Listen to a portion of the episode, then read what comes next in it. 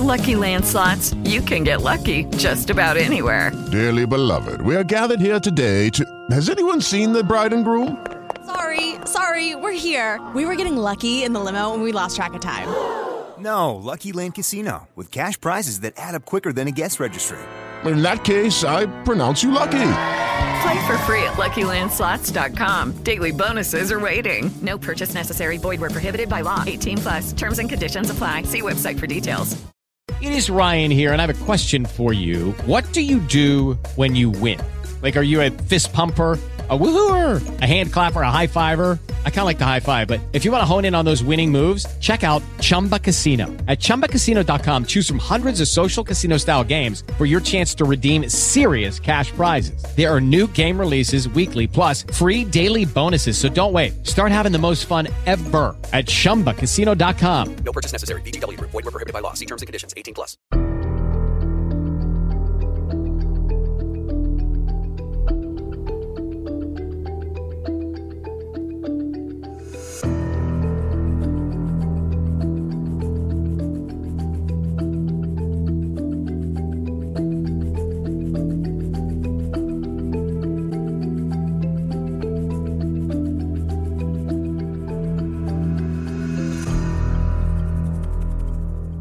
Welcome back to Status Pending in the Case Overview series. Scott Fuller and Heather Wright are back with you. Hopefully, all is well in your land.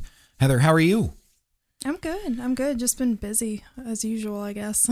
Yeah, I'm kind of getting back to it after vacation. Then, of course, I had the COVID stuff, the Rona. the Rona. I got the vid.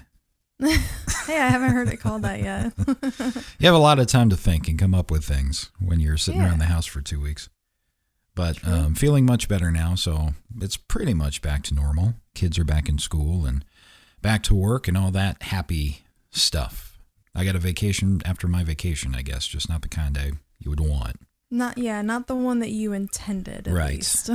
Right. But uh, we, we're trudging along here, and uh, this week it is your case, Heather. Yeah, it is. So before we do that, we want to give a couple of Patreon shout outs. Actually, a mention. Uh, one of our patrons, Cassie, has taken us up on our offer and followed Amanda's footsteps in guesting on at least one upcoming episode. We may end up doing more than one with Cassie, but you can look forward to that in the coming couple of weeks. Yeah, definitely. Yeah. So again, thank you to all of our Patreon supporters. Um, Amanda, we are sending you an email today. You should get that any moment, and uh, we will discuss that further with you. But you guys, Amanda has some cool things in the works, so we'll just leave it at that for Yeah. now. yeah, I'm looking forward to seeing what she comes up with yeah. along those lines. All right, so we'll look forward to talking to Cassie as well.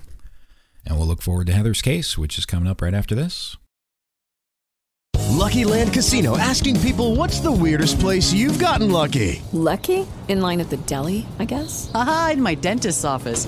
More than once, actually. Do I have to say? Yes, you do. In the car before my kids' PTA meeting. Really? Yes. Excuse me, what's the weirdest place you've gotten lucky? I never win and tell. Well, there you have it. You can get lucky anywhere playing at LuckyLandSlots.com. Play for free right now. Are you feeling lucky? No purchase necessary. Void where prohibited by law. 18 plus. Terms and conditions apply. See website for details.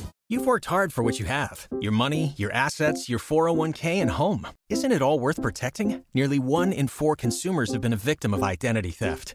Lifelock Ultimate Plus helps protect your finances with up to $3 million in reimbursement.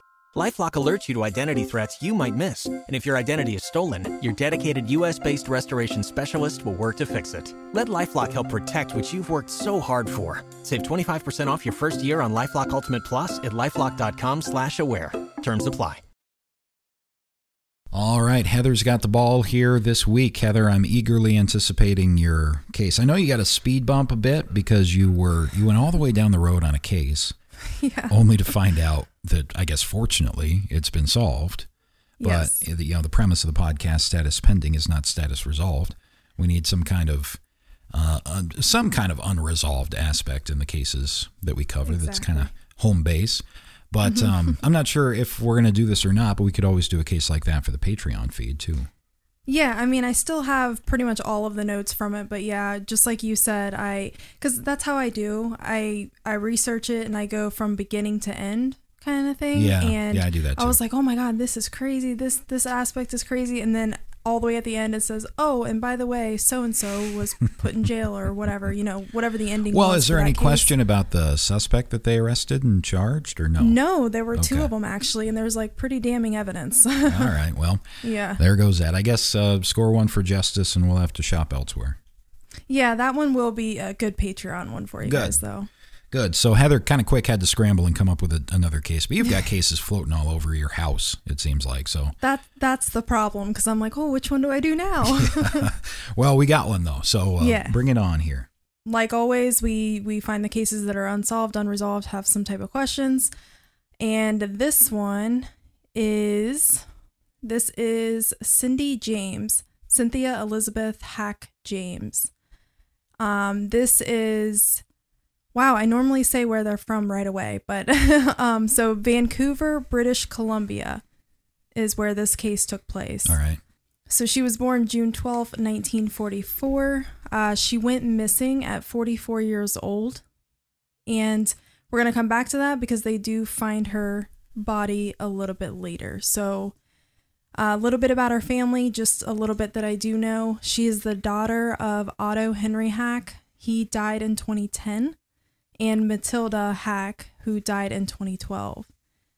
She was the oldest of six children, so she has uh, Doug, Marlene, Roger, Ken, and Melanie.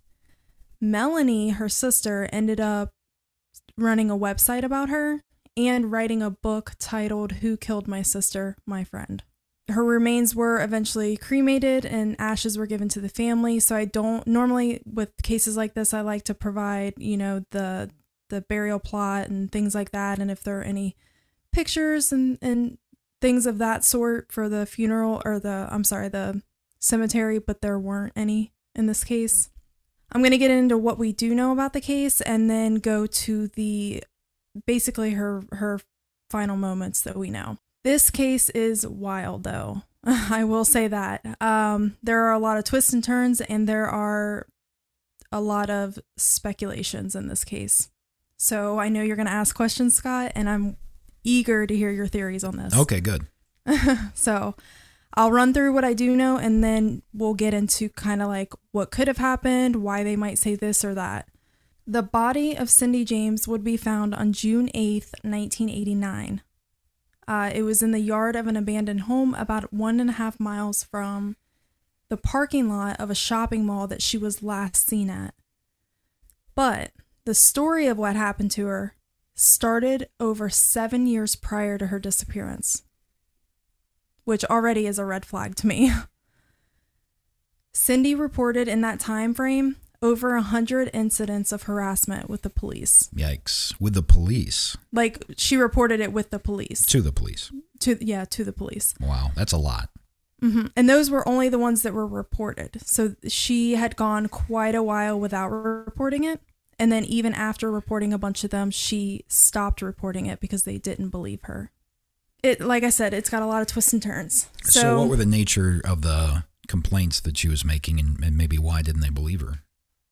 all kinds and we're going to actually get into that uh, there are variations of things that were happening to her uh, from death threats to physical attacks it's it's really really crazy so she had actually gone missing on may 25th 1989 she went to that shopping mall like i said to deposit her check from work and to do some grocery shopping but she never went back home after that I'm going to come back to that when we discuss the actual crime scene. So, at the age of 19, roughly in 1964, I believe, is when it happened. She married a psychiatrist, Dr. Roy Makepla- Makepeace. Sorry, Makepeace.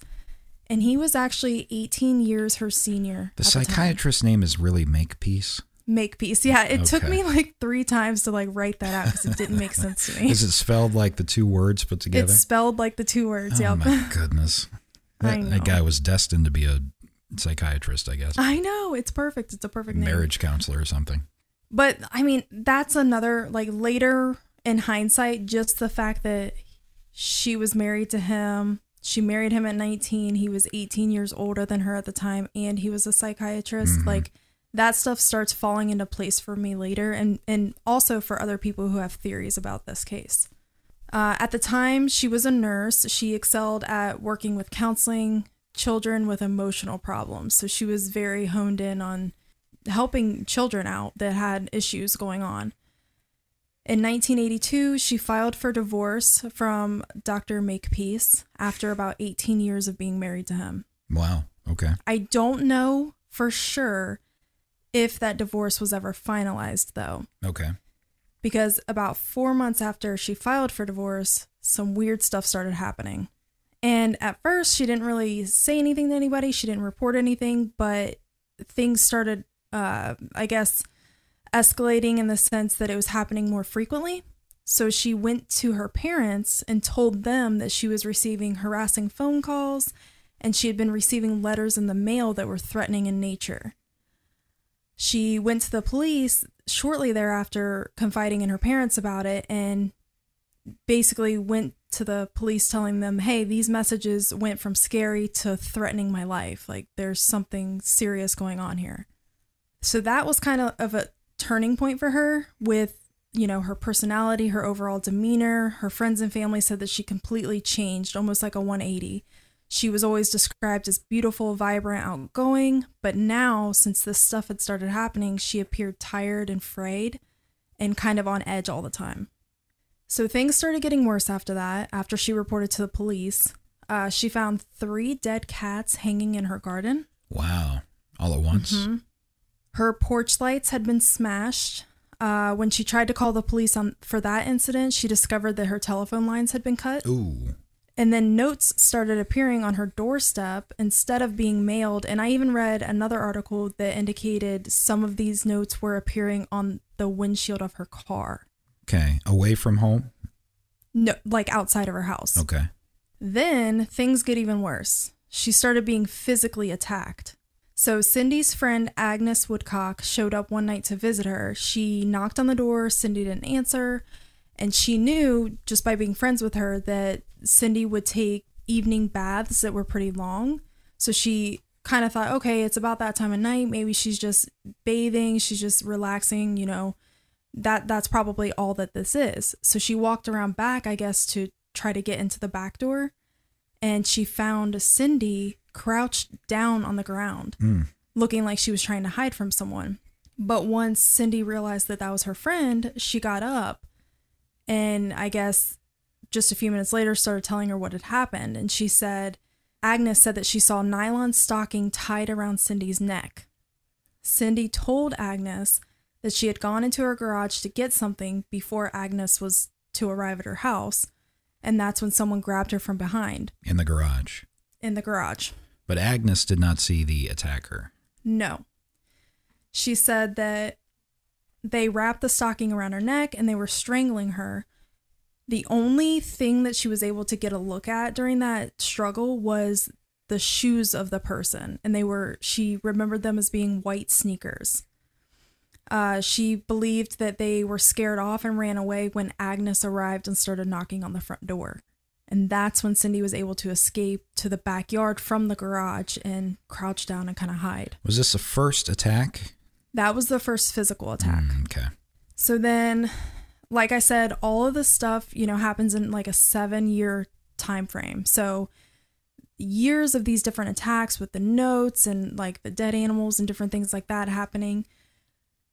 The notes started becoming more dark and threatening. I kind of mentioned that a little bit, but one of them that was left on her windshield showed a corpse being pushed into a morgue. Is that a drawing?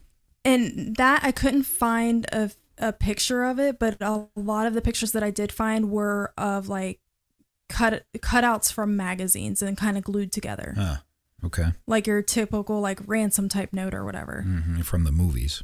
Exactly. Not only like notes like that, but she also started getting orders of raw meat being sent to her home that she didn't order. Wow. Um, one time she came home and found her dog shaking and sitting in its own feces with a cord wound around her neck very tightly. Sometimes she would receive near daily threats, but then sometimes they would kind of just dissipate and not happen for long periods of a of time, like three, four weeks or two, three months at a time. She wouldn't receive anything, but then it would be back to back, day after day after day. So it was very sporadic in nature. Her personal journals, according to the police, reflected how all of this traumatized her because she would write down everything that was happening to her when it would happen.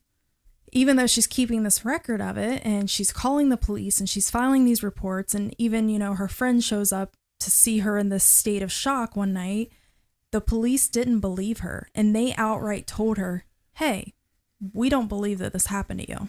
Well, they're thinking that she is manufacturing all of the uh, the notes that she's attacking her dog, that she is staging her own attack, right? Yes, exactly. Right. Oh my gosh. Yeah. So at that point, she's like, okay, you guys don't believe me. I'm going to handle this myself. So she moved. She moved to an, a completely new house. She painted her car. She even changed her last name. Also, she hired a private investigator Hmm. to look into all of this for her. Uh, this person's name is Ozzy Kaban. Ozzy immediately got started on her case, but he had the suspicion that she was kind of hiding something. She wasn't telling him the truth. So, when talking to her parents, they agreed that they also thought that she was withholding some type of information that would actually lead to who this person was. So, they kind of speculated, and I guess they told the investigator, like, hey, I think she knows who's doing this, but she's just not opening up about it. She's too scared. Right. Protecting him for some reason. Exactly. Uh, besides tracking down leads, though, Ozzy had lights installed outside of her house and gave her a two way radio with a panic button so that she could easily reach him, even if her telephone line was cut again. Okay. A little bit on his experience. Um, he, he was kind of a part of one of the incidents that happened to her. So one night, it was really late. Ozzy heard noises coming from across the two way radio. So he rushed over to her house and he found her lying in the hallway with a knife through her hand that had a note attached to it saying, You are dead, bitch. Uh, handwritten? That's what I'm inferring. It, I didn't get clarification on that. Okay. So you would think that they would, you know, compare handwriting, like handwriting analysis type stuff, but I didn't see anything in there like that. Well, and the other So- notes were magazine clippings, right? Yes. So I'm assuming it would be the same way. I don't know. Do you have any idea how long it took him to get from there after the panic call to her house? I don't. Um, they made it in- the article. It made it sound like it was rather quick, as if he was right around the corner, or maybe sitting in a car nearby, kind Okay. of keeping watch. But when he arrived, she was motionless. Uh, Ozzy thought at first that she was dead, but he found her pulse. Cindy was then taken to the hospital, and after regaining consciousness, she was able to tell investigators that she felt someone put a needle in her arm, and she had no recollection of the stabbing at all. She lost consciousness. Yes, Why? because Aside from what, maybe the needle. exactly the needle. Okay. Whatever was in the needle, whatever they put in her, that's what Well, caused her to tell me they did a blood test. Uh, so, the police, believing that Cindy staged the attack, didn't even bother to take fingerprints at her home or on the knife and notes. And I don't see where they took any type of blood tests whatsoever. I mean, the hospital could do that without the police. Right. And you would think that they would, or you would think that that would be included in this, but it wasn't. Uh, it's just good medical practice because you want to know what somebody's been injected with. Exactly. And we do find out later that she is injected with something, and they do test it and they find it. Oh, okay. in another incident. Yeah. Um, Ozzy, however, didn't, you know, agree with the police. He didn't believe that Cindy would have been able to inject that needle or stab herself at the angles that both entered the body. So he strongly believed that there was somebody else there and that the police should have fingerprinted and, and gathered some type of evidence at the scene. And Okay. they didn't. We should say something about PIs here because I've been thinking about this lately anyway.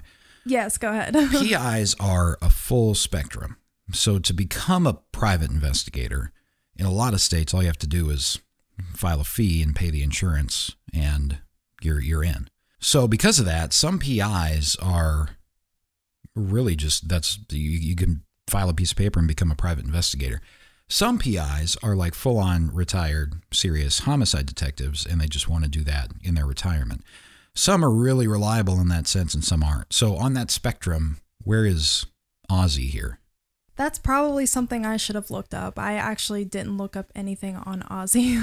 Well, it's kind of misleading across the whole um, the whole true crime world Yes. because you see private investigator on TV, newspaper, whatever, and that connotes And you think very some kind of highly of authority, right? Mhm. That's not necessarily true at all. It could be very true. It could be a very qualified person, but it's kind of all over the board. It is. And it, it's so funny that you bring that up too. I had a conversation with somebody a couple months ago about that. They were like, why don't you just become a PI? I'm like, well, I don't want to be a cop first and blah, blah, blah. And they're like, you don't have to. And I'm like, well, I feel like you should, but okay. I mean, you should. It's it's all just to ab- have that background. well, it's what you do with it. Like PIs Yeah. mostly. If you're a working PI, it's is my wife cheating on me. You don't have to be a cop to figure that out, you know. Yeah. But when you're talking about something like this, it does matter. Does the person who's involved in this, you know, attack of this woman, does he have a homicide background? Does he have a juggling background? Or somewhere in between? Right. Yeah, that's my I dropped the ball on that one. I probably should have looked it up. But this case was so interesting that I didn't even get to that point. well, in in regardless of that, he's a witness. He's an indirect Mhm. witness to one of the attacks. Yeah.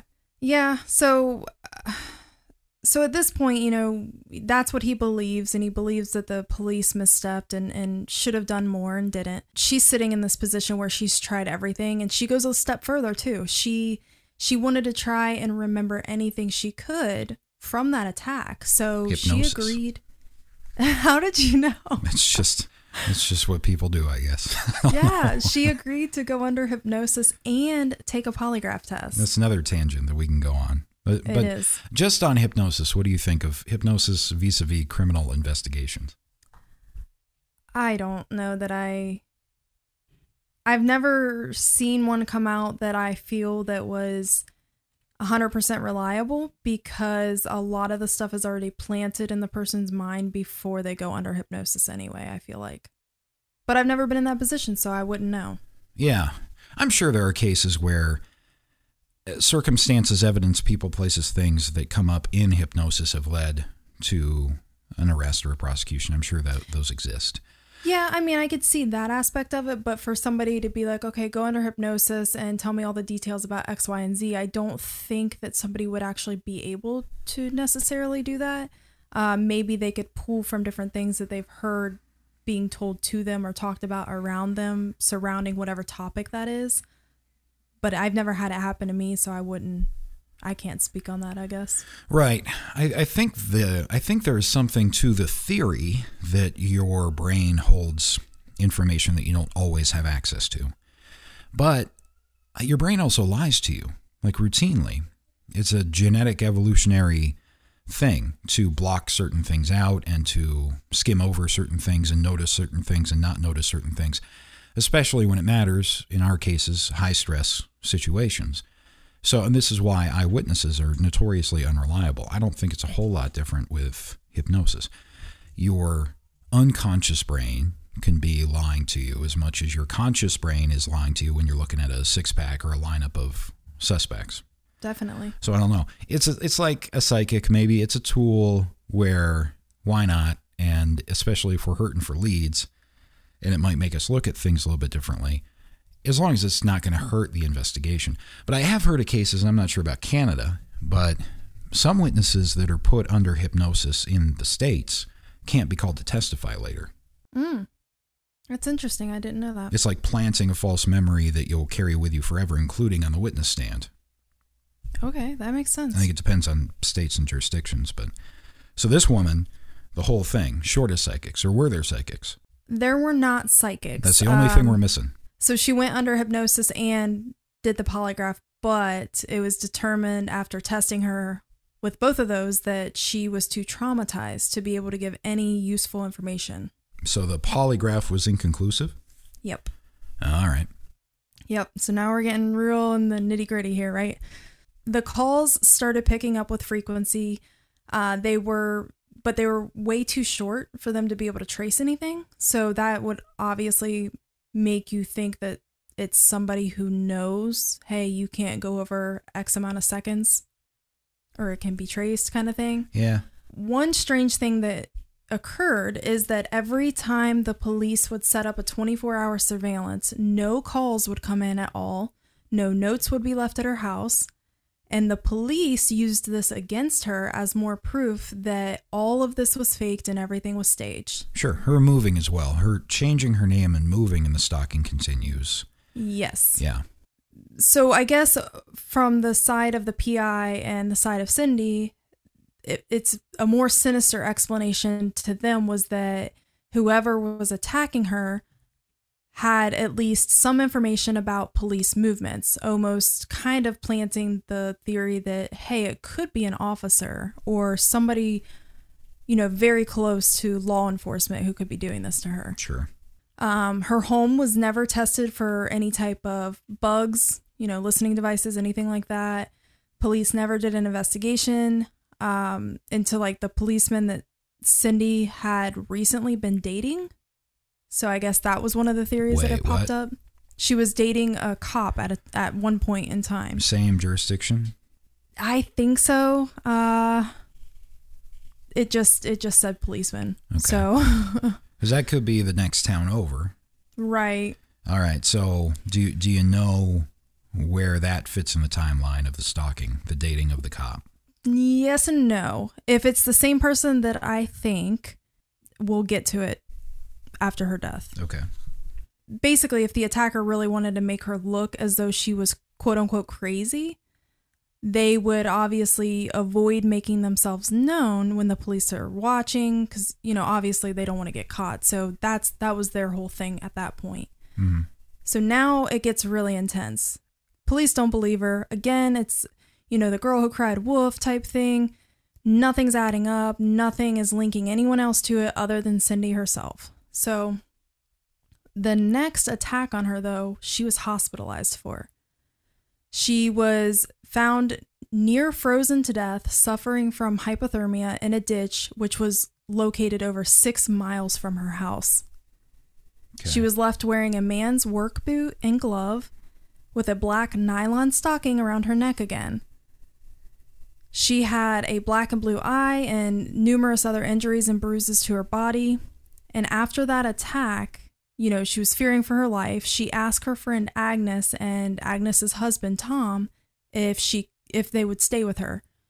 Not that she could stay with them, but if they would both come to her house and stay with her.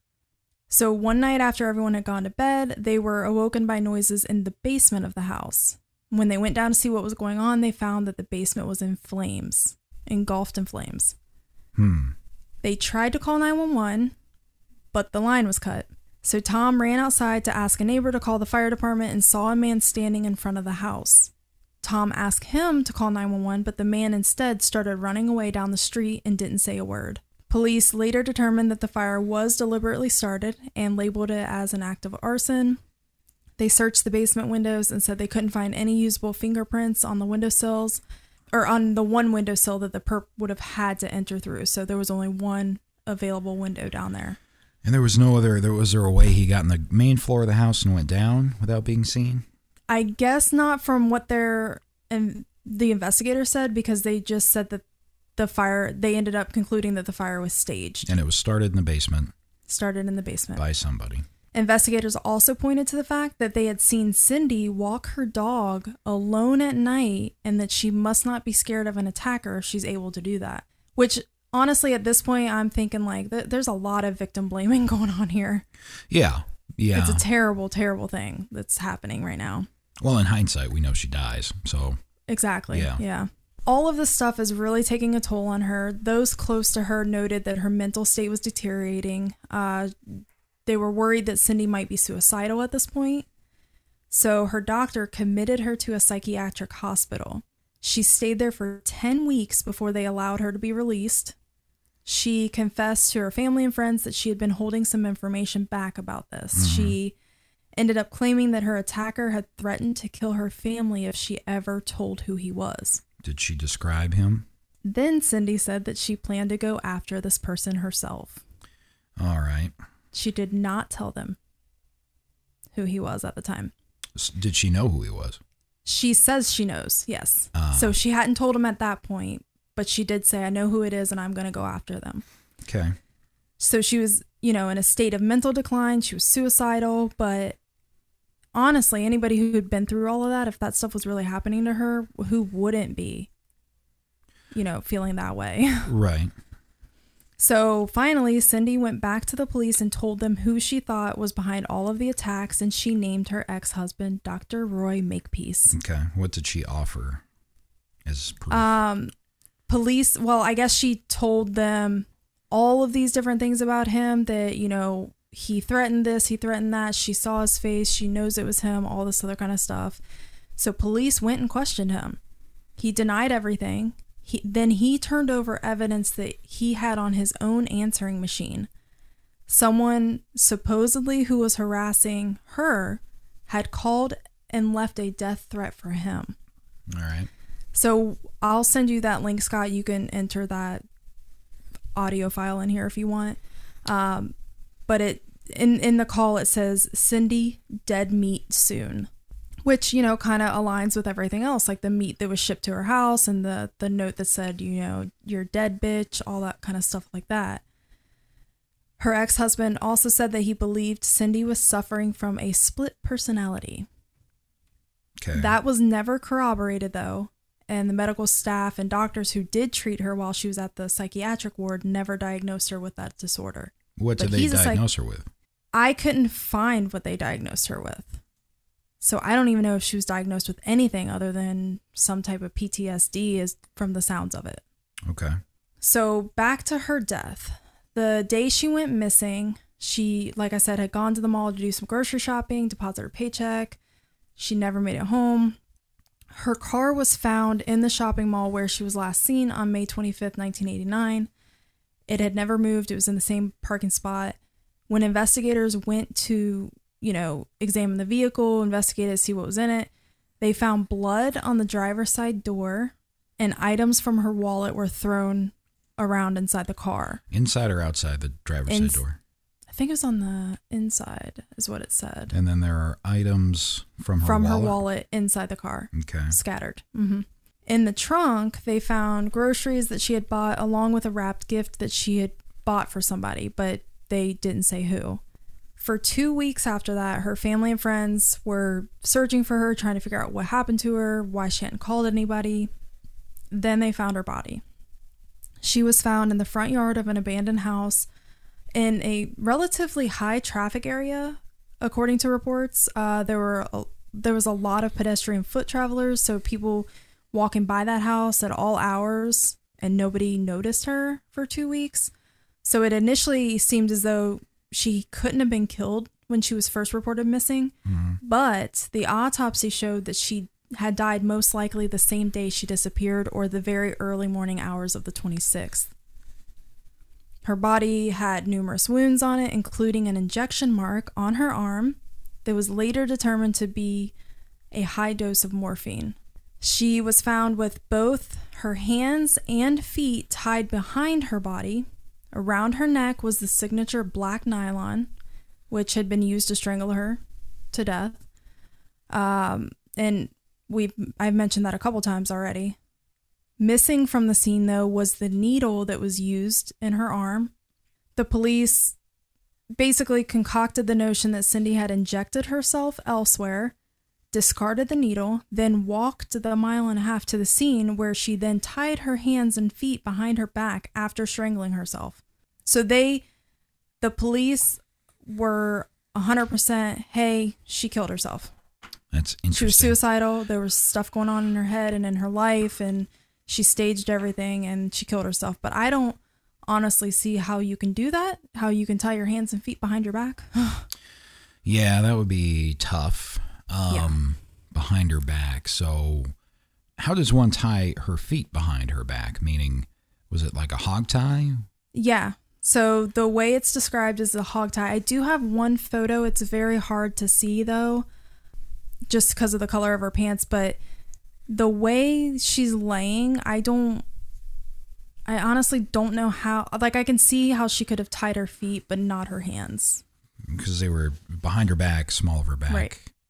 Right. Yeah, like the way she's laying, she's like crunched up, almost in a fetal position. Right. But were her feet attached to the binding that was uh, around her hands. That's what I mean. The way her, the color of her pants and the where her So arms and feet are, you can't tell if but it's her connected. feet were tied, may or may not be tied to her um, hands her behind hands. her back. Exactly. Yeah. Mhm. All right.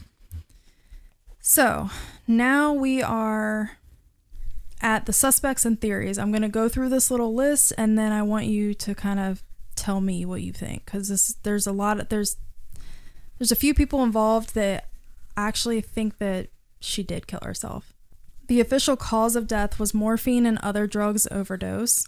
Even though the Royal Canadian Mounted Police claimed that it was suicide or possibly an accident, the coroner ruled both of those results out. But it was not strangulation, asphyxiation. No, It that was, not on it there. was the morphine. It was the morphine. All right. Ozzy, her PI, believes that she had been taken and killed elsewhere, then her body was dumped shortly before it was discovered because of all that foot traffic. Yeah, that makes sense. But how did they determine when she died at the autopsy?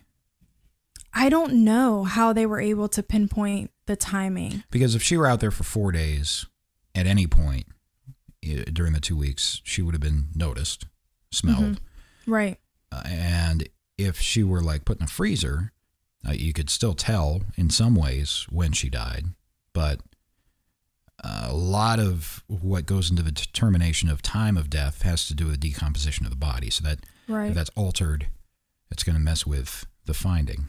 So we don't know why they said two weeks Well, two weeks is when she was missing, but when we don't know why the coroner said she'd been dead the whole time. right, we don't know. Okay. So obviously, her private investigator doesn't believe that was the case. Believes still believed that the police were just trying to blame her and they weren't really looking into it. Um, there was a Canadian journalist, Neal Hall, who wrote a book about the case, and now he thinks that she killed herself. Okay. In response to that, I guess Ozzy read that book and, and read what the thoughts were. He doesn't buy that her body took two weeks to be found when it was so close. So, obviously, like I already said, killed her somewhere else, dumped her. The fact that she had an injection mark on her arm kind of would make it hard to believe that she could have walked a mile and a half to that spot where they found her and then tie herself up after injecting herself, if you think about it. And Maybe. this was something that was on, I believe, Reddit and even the website that her sister started as well. They found no needle close to her car, close to the crime scene, nowhere. The police think that she ingested morphine and had plenty of time to do the rest. But well, well, to walk a mile and a half would take 25 minutes, 25, 35 minutes. Mhm. Um, I guess it obviously depends on the dose of morphine right.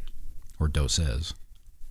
They also found no evidence, you know, that she had somehow obtained morphine. They found no evidence that she purchased black nylons, nothing of the sort, which of course you can you can argue too that she could have gotten those from anywhere. You know, she But didn't have the to purchase them morphine, especially, she has to get somewhere.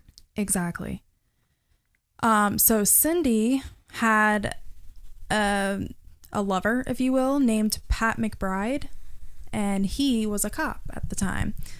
The police suspected him and her ex husband, but they had no concrete evidence evidence against either of them. So then that's when they kind of said, okay, she's got to be doing this herself. They couldn't find any evidence on anybody else other than Cindy. But if you remember, they didn't really check for fingerprints and stuff in that first incident. And then the arson incident, they said that they couldn't find any viable ones on the, the glass, the windowsill. Mm-hmm. Um, her ex husband, like I said, believed that she had multiple personalities and was unaware that she was tormenting herself. Mm-hmm. Family and friends say that she adored her dog. She would have never tortured the dog herself, so they don't believe that she was the one doing any of this. Her father was convinced that the investigation was never aimed at finding a perpetrator, but instead aimed at Cindy, saying Sure. Cindy was doing all this. So we see that over and over. There is one thing that they can agree with police on is that she did suffer immensely um, through everything that was going on because she journaled everything. She and in the journals, they were able to tell that, you know, this is a heart wrenching story of a woman tortured mentally and physically. But what they can't understand is, you know, it was it by herself, her own doing? Was it by somebody else? Was it mental illness? Was it, you know, this sadistic person who was following her and just trying to make her feel crazy and then killed her? They just don't understand. Um, they still don't know. Uh, Otto, her father, died in 2010, like I said. His wife passed away in 2012, and they still, to their dying days, believed that she did not commit suicide and that her killer was let go. And then her sister just still continues to try to find her killer. Hmm. It's been on Unsolved Mysteries, I guess. Uh, it was also on a show called A Current Affair, and it was on Maury. God, you're so young. You can't remember a current affair. No, I remember Maury though. That was one of my, sh- you know, one of my shows. Yeah, Maury, Maury, and the other ones. Um, yeah. You know, all the daytime. Jerry, Jerry. Yeah, even before Jerry Springer. Yeah. Yeah. But it's just all those twists and turns, and just the fact that you know, as soon as they said something like, "It was her, she did it to herself," I was like, "No freaking way!" Like, I, I honestly don't think she did that to herself. Maybe she was suffering from some type of mental illness along the way, but I don't think she could have killed herself like that. Well, give any other theories in your sources, and we'll dive in. Well, those are the theories that I found. Uh, the sources are Medium, Reddit, uh, the website that her sister set up, and then Trouble with Justice. So I will obviously send you those links. Um, but yeah, I So you're not buying suicide. I'm not buying. su- I can't. There's no way I can put. No, I don't think so. It does sound. It does sound like a paranoid person for sure with different things that were happening, but for them to not even with that one incident with the knife in her hand and stuff, for them to not even dust for prints or do anything else other than point the finger at her if they would have at least looked for prints or looked for any type of outside source for that incident to happen, I would maybe lean more toward okay, what was really going on here? Was there something that we're missing and maybe she did want to kill herself? But I I can't buy that right now, not with what we do know. The attacks you said started four months after the divorce. After she filed, yeah. And I don't know how long it took for that divorce to go through. I'm assuming it did fully go through. But they split up. Yeah. And after 18 So years of marriage, what led to their divorce? I don't know. I Um, mean, think about it though. She was 19 when they got together, so he was the only thing she ever knew, and he was much older when they did get together. That's She's true. 44 when she died. And I was wondering if did they how they meet? I mean, she's in child services. Did like they meet on her college campus? Right. So he was a psychiatrist, and she ended up becoming a nurse, I guess, after they had already gotten married. So I don't know if maybe he was a professor that she knew, or maybe when she was doing some type of don't- residency don't or know. rotations. I don't know how they met. I'm assuming somewhere in the mental health Because of the age and because of his profession, he has sort of a position of authority. Yes. which you take into consideration. But still, 18 years of marriage. She's been married as long as she's been alive when she met him. Right. The marriage has to end for a reason. And you wonder if the beginning symptoms of some mental illness didn't lead to her, because he was able to diagnose her, uh, he thinks, after, well after they got divorced. That means he saw signs before they got divorced. Yeah, but since no other doctors could corroborate that diagnosis, then what was that an actual diagnosis of her? I mean, no? in one sense, you can't diagnose because you're too close. In another sense, who better to diagnose her? You know, this all assumes, of course, he's not involved in what happened to her. Uh, I'd be very interested in what led to the divorce because if he's saying she's bipolar and he doesn't have much, if any, contact with her during most of these attacks, Not bipolar, multiple personality. multiple personality, and that's a point too. Is it's a controversial um, diagnosis now. It was far less understood in '89 Mhm. and in the '80s. So, also while I'm thinking about it, the blood on the car is it hers? That's that's the way I interpreted it. That it was her blood and her belongings in the car, and the way it was written made it sound like it was on the inside. So for them to be like, "Oh, she staged this," that would make more sense to me. She put her own blood on the inside. Okay. Um, without knowing enough, obviously we don't Mhm. know enough facts, but there are a couple of red flags when it comes to her harming herself. Obviously, there's no witnesses to any of the attacks. Her wounds in the attacks are superficial. The things like the notes um, being with letters being cut out of newspaper and magazines doesn't really happen. I'm not aware of a single case um, I'm aware of cases where people have staged stalkings and done that because they think that's what people do. But actual stalkers don't do that. Um, it, I'm sure everything under the sun has happened. So I'm not saying it's never happened, but that's exceptionally rare stalking behavior. Um, there's also no MO. I mean, we're talking about all kinds of crimes. It's gaslighting. It's attacks in in her person, in her in her home, rather in her vehicle. Um, the fire is a whole separate category.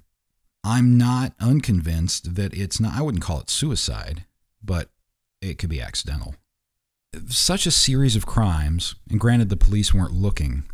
I don't know that trajectory of escalation does not does not work for me 100%. It's it's just not the way stalking escalates typically. Um, usually it's like a uh, what's a good analogy? Kind of like a hockey stick, where there's an extended over weeks and months, sometimes years of relatively low to the victim, low impact behavior, and then it spikes at the very end before whatever happens happens. But this is like an EKG monitor where it goes up and down, up and down, up and down constantly over the course of, you said how many years? So, Seven. seven years. Um, there's also the death scene itself. Like, if this is the coup de grace, if this is the fulfillment of a mad uh, fascination, obsession that this killer, who's been tormenting and gaslighting his victim over the seven years before, that is what he is getting off on. The uh, watching the victim respond to his psychosis, going with that theory for a moment. The death scene, if that's where she died, and no matter where she died, there is no cherry on top for him. There is no coup de grace. There is, she didn't even die of strangulation. She dies of an overdose. So after all that, his big thrill is going to be a needle. That doesn't seem right to me either. Right, and then the whole needle and medicine aspect of it with her being a nurse and stuff. Right. Um, the other thought I was having is two things can be true at once. She could have had a legitimate stalker or incidents of stalking, and maybe that's what triggered it prior to her divorce. Maybe it continued after. And I'm not a psychologist, obviously, but if that were happening, it, it could feed on whatever conditions that she did have that led to self harm, possibly. But there is nothing here that screams to me that she was stalked by the person that killed her necessarily. Police probably should have taken it more seriously at different points along the way, especially you know the knife attack in her home. But that's a superficial wound. You know, it's not an artery, it's not your torso. Um, there's nothing sexual about any of this either. Then you have to question the voice message that the the ex-husband apparently got. Um, that's strange. That's not. I assume that couldn't be a man, a female's voice. It's not her in some other split persona disguising her own voice. You can't do that, right? That raises a whole other series of questions that involves somebody else in her fantasy or conspiracy of herself, or somebody else who would have been involved in killing her. Or, of course, third option is he called himself. Yeah, and I did when I was scrolling through Reddit for this case too, like I, I did stop on a few little theories that people had about, you know, this looks like a dissociative spectrum disorder, kind of like uh, dissociative identity disorder, I believe they said, just by her behavior and stuff, and then the escalating paranoia and thinking that somebody's after her and doing these things to herself. Um, another person had mentioned how there was a case similar to this where a guy claimed to be stalked by police and random people for years and was stabbed several times. His house was burned down. And then later, they learned that he was suffering from severe paranoia. There's camera footage of him walking around with a knife days prior to the incident. Seemed like he was suffering from some type of paranoia, and then he killed himself. So that's the scary thing about this. Like, one part about this case that we don't have is her journal that has all of these entries where she is writing down all of her thoughts and feelings about around these incidents and stuff and what if there's a clue in there saying what happened to her that day or what was going to happen to her you know I think the clue in the journal would be you would notice a voice change. right yeah like a, a demeanor like the way somebody writes And even just their thoughts even just something as simple as how they use contractions. Like if on Tuesday she's writing can nots and should nots, and on Thursday she's writing can't and shouldn't, right that can be, you know, a sign of something. I don't. I, it, it's a really long. It's a great story in terms of like a movie, but it's a. big- It's kind of a leap for me to say every single one of those incidents she was not responsible for herself, if not some. Yeah, I don't. The meat being delivered to her house, the cats being killed and hung in her garden. Again, I don't know her. I don't see that being something that somebody would do to themselves. Somebody strangled the dog. Yeah. So if she did that, or if some other part of her did that, then they would do it to a cat as well, stray cat. Oh, I don't like believing this. Well, I'm not sure, you know, and we, we don't know.